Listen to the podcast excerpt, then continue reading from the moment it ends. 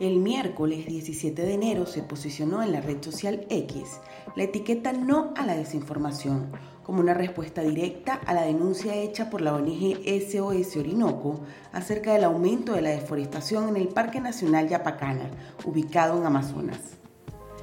Mientras desde SOS Orinoco se publicaba un video con imágenes satelitales del Cerro Chapacana denunciando cómo la minería ilegal en la zona continuó en aumento a pesar del show mediático de la Fuerza Armada Nacional, diferentes usuarios simpatizantes del régimen y cuentas relacionadas a la Fuerza Armada difundieron mensajes tildando la denuncia como desinformación. Un estudio de Provox mostró que la tendencia no a la desinformación acumuló alrededor de mil mensajes, entre los cuales destaca como mensaje más repetido un tuit completo, demostrando la coordinación de usuarios para posicionar la etiqueta que buscaba denunciar como desinformación el video presentado por SOS Orinoco. El video de la ONG ambientalista denunciaba que tan solo dos meses después del operativo militar Autana, en el que la FAN supuestamente logró erradicar la minería ilegal en el Parque Nacional Yapacana, la zona deforestada por esta actividad ilegal aumentó en 15 hectáreas.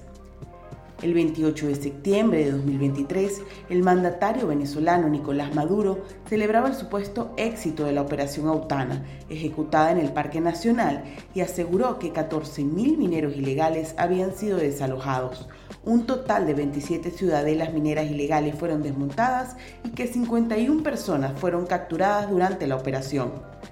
En ese momento, SOS Orinoco dudaba de la efectividad del operativo, al señalar que la economía de Puerto Irida no mostraba ningún tipo de bajón como consecuencia de las operaciones en Yapacana.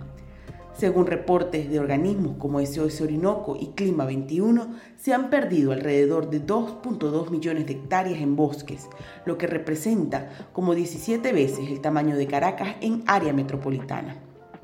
La minería ilegal en el país no solo va en aumento, sino que se ha impulsado más ante la mirada cómplice del régimen que impulsó la creación del arco minero como una política de Estado para encontrar mayores recursos a través de la recolección del oro. Para los expertos ambientales, el gran problema con la deforestación impulsada por la minería es que las zonas afectadas por mercurio de la zona sur de Venezuela y las zonas muy deforestadas van a tardar miles de años en recuperarse.